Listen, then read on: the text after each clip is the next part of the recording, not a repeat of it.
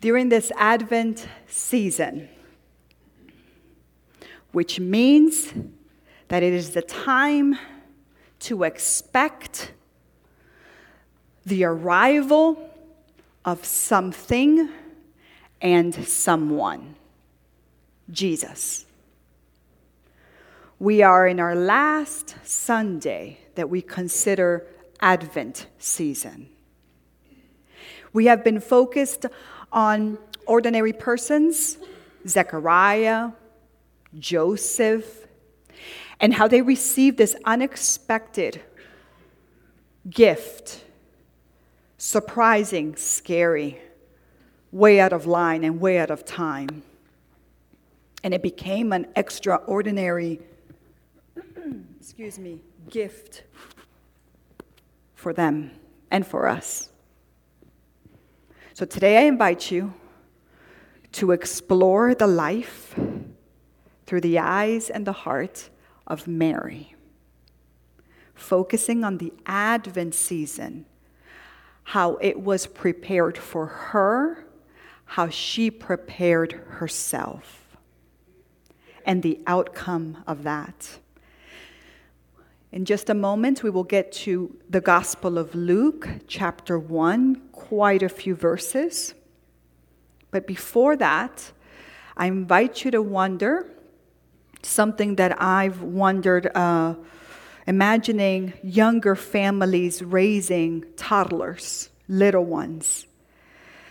It's fascinating to witness younger families envisioning a family portrait picture day to be carried out perfectly with the matching outfits or the coordination of the colors. Sometimes we pose outside by the tree. Sometimes it's a pre selected backdrop. And the children follow the directions oh so precisely and beautifully according to the photographer. Look at the picture of those beautiful children who smile on cue, who remain still, who sit still and pose and are having a great time. Interestingly, though, I just realized it's a cartoon, so it must be unreal. What's more real is an image that I recall December 11, 2015.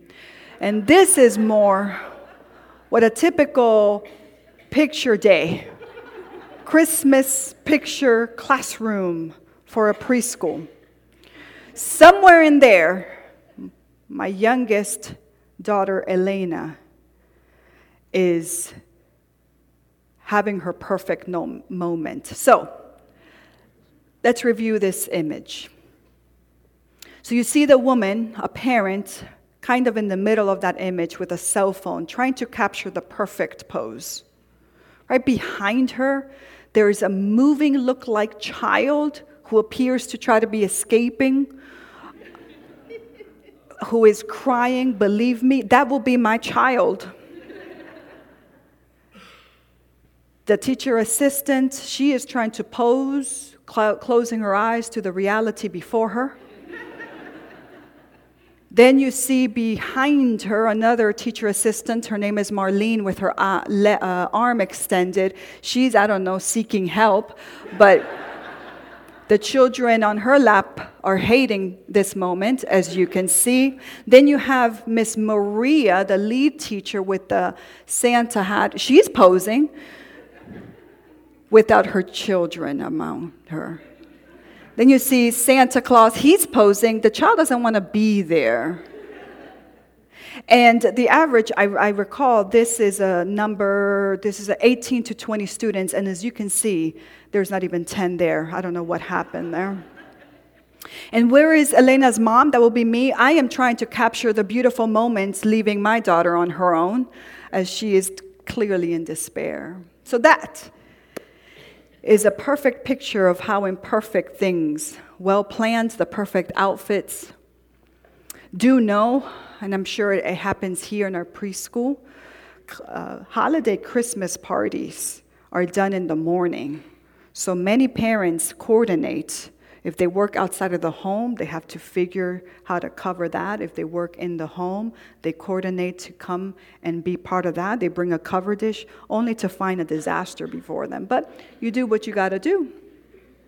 You do your best, you plan, but so often the outcome is way different. Many milestones in life turn out or develop quite different from what we pondered and pictured. I dare to say that the vast majority of life's outcomes are not entirely how we planned them. Have you ever heard someone say, I did not sign up for this? Many times, even for parenting, marriage, career promotion, I did not sign up for this. The people of Israel, going back in time, needed a way of life, a new way. They waited for deliverance again.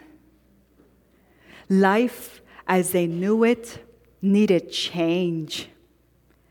They waited for a new king that would deliver them from injustice and oppression and chaos. They remembered how their people were delivered hundreds of years prior from Egypt, and they knew it needed to happen again. And one of those persons, part of the community of the family that waited and prayed and believed it was just a matter of time, was Mary young lady Mary. She hoped for their prayers to be answered. I hope that you can imagine just for a moment a young girl growing up learning about all the ways that God answered prayers, how prophecies were fulfilled, and how promises were yet to be fulfilled. She knew about the historical prophecies. She had heard and received the oral tradition passed from one generation to the next. She believed in God, in Yahweh, in Jehovah. She anticipated God's glory to display so splendidly and come and save the day and solve the world's problems. But she never, ever anticipated that she would be that involved in the solution. She did not anticipate to be that involved in God's plans. Luke chapter 1, verses 26 through 38. Then I'm going to skip because of time from 38 to verses 46 through 56. I ask you before next Sunday, read the entire chapter 1 of Luke to get even a more comprehensive journey. Luke chapter 1, verses 26 through 38, and then I'll skip through verse to verse 46. It reads like this In the sixth month, the angel Gabriel was sent by God to a town in Galilee called Nazareth, to a virgin engaged to a man whose name was Joseph of the house of David. The virgin's name was Mary. And he came to her and said, Greetings, favored one, the Lord is with you. But she was much perplexed by his words and pondered what sort of greeting this might be. The angel said to her, Do not be afraid, Mary, for you have found favor with God. And now you will conceive in your womb and bear a son, and you will name him Jesus. He will be great and will be called the Son of the Most High. And the Lord God will give to him the throne of his ancestor David. He will reign over the house of Jacob forever, and of his kingdom there will be no end. Mary said to the angel, How can this be since I am a virgin? The angel said to her, The Holy Spirit will come upon you, and the power of the Most High will overshadow you. For the sake of remembrance, say overshadow.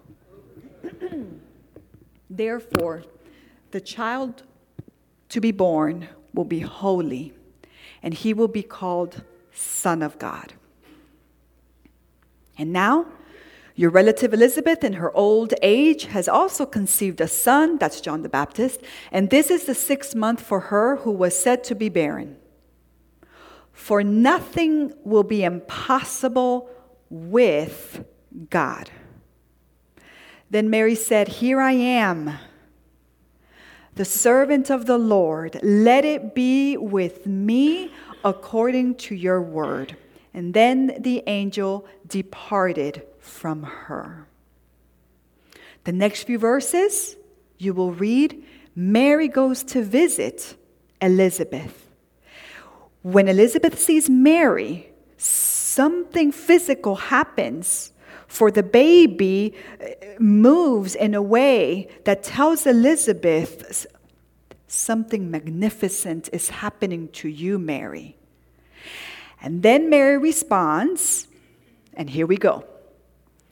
Mary said, My soul magnifies the Lord, and my spirit rejoices in God, my Savior for he has looked with favor on the lowliness of his servant. Surely from now on, all generations will call me blessed. For the mighty one has done great things for me, and holy is his name. His mercy is for those who fear him from generation to generation. He has shown strength with his arm. He has scattered the proud in the thoughts of their hearts. He has brought down the powerful from their thrones. He has lifted up the lowly. He has filled the hungry with good things. He has sent the rich away empty. He has helped his servant Israel in remembrance of his mercy, according to the promise he made to our ancestors, to Abraham and to his descendants forever. And Mary remained with Elizabeth about three months and then returned to her home. Amen. God's actions involves his overshadowing Mary. His acts involve overshadowing Mary. I want to unpack what's behind the term overshadowing according to the biblical scripture. It goes back to the Old Testament.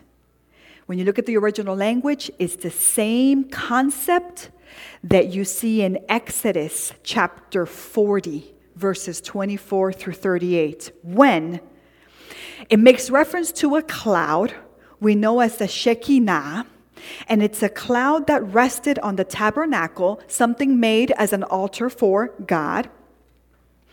And it was the evidence, this cloud, this overshadowing was the evidence that God was protecting the people on their journey. During the day, the cloud would move and they would follow. During the night, it would remain, it would stay over them for to keep them warm with fire and to give some kind of light. Overshadowing the people every step of their journey towards deliverance. Then you fast forward to this chapter in Luke, and then you go to Luke chapter 9, and the same term, overshadowing, is used when Jesus is transfigured. Something amazing happens that be, before a few disciples, Jesus' face changes, his clothes become dazzling white, and the disciples witness the appearance of Elijah and Moses, something divine. And it was a reflection of how the glory of God, the presence of God, the protection of God, the cloud, the manifestation of God's presence overshadowed them. That same overshadowing term is used here that the glorious presence of God overshadowed Mary in that moment, enveloping her, filling, powerful, something extraordinary and divine.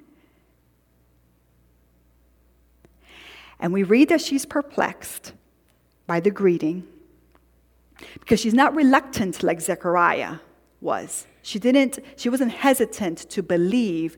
It, she did, it was just hard to grasp. Her mind was blown away. So she does ask for an explanation, but not as a way to resist the announcement. So then she ponders. Then she accepts. And she accepts the announcement because she presents herself as a willing, humble servant when she said, Here I am. God, Creator, brought life out of nothing. You go back to Genesis 1 out of nothing and out of dust, humankind was made. She believed in that. You fast forward to this moment. Now, once again, human life comes to fruition by a divine conception. Whoa. They are picture perfect moments and seasons in our lives when the outcomes make sense, when the plans work out perfectly, when we are on a mountain top. Blessings for sure. And then there's also the time, like for Mary, when she receives an announcement that her prayer request would involve her in a whole new, deeper, greater, harder extent. She never imagined to be that involved. But God overshadows her and she accepts. God fills her, and she responds, Okay, here I am. I didn't know it was going to be that involved, but I'll go for it. What do you think my question for you today is? Are you ready for the question? Are you sure? Are you sure? How do we truly expect God to overshadow our plans, to do something with us. Another question Are you truly willing to be that involved in God's plans here on earth? Are you truly that willing? do we really want to be that involved? It's going to get hairy and scary. Are we willing? How? It takes a decision. Ponder, be perplexed, be perplexed. Ponder with it, and hopefully be willing. And then express, Here I am and get that involved. But do not be afraid, for God overshadows you. Meaning, God fills you, God loves you, God holds you, God protects you, God will lead you, God will carry you, God will forgive when we get out of line, and He will bring you right, but God will be with you. Are we willing to be that involved? If so, may we have that kind of Christmas, which we're calling this morning, have a Mary's Christmas this season. Are we that involved? Do we want to be that invested in the journey with God? Is it picture, is it picture perfect to see Mary carry in her womb the Son of God? Look at this beautiful image we have here. I hope you can remember the, even the video of, of, the, of the person who, who, who was in character as Mary. Look at this beautiful image. Mary, you're so gentle, oh, so kind. Oh, beautiful. Who really wants to be Mary? Right after this, she had to flee to protect her own life. And it wasn't on a nice horse, it was a donkey. Pregnant, refugee, couldn't even find a place to stay. Humiliated by the gossip. Crazy woman says that she's not really pregnant out of wedlock. Something about God did that. And then you fast forward to what happens to Mary, which last week to me, as I was reflecting during worship, look at this beautiful image. Oh, so silent night. And now take your eyes right up to that image over there. And that is her son eventually dying on the cross as a criminal. See how hard, uh, do we want to be that involved with Jesus Christ? Are we willing? To, to hold fast, to trust, to believe that God has done it before and God will do it again. And nothing has been impossible for God. And listen to this hear the good news nothing will be impossible with God. For God and with God, whatever is in your life right now, Ask as a willing servant that the mighty one will come into your life and lead you like that overshadowing glorious power. Involves, it does involve for us to accept that it comes in a different way so often. And I invite you this morning, as you await for Christmas in just about two days. Do we want to be that involved in the work of our Savior, in your family, in your marriage, at work, in your decisions to yet to be made, in our community? The glory of Christmas included the willingness of ordinary people to embrace God's overshadowing of their lives. So, as we come to the end, and the worship team leads us in a final way of magnifying the Lord through song. May this be your prayer. I'm perplexed. So I'm going to continue pondering on this, God and give me the strength and give me the courage and help me trust you that much for you to use us. For we are here as your servant. May that be your Merry Christmas to celebrate Tuesday and Wednesday and for the days to come.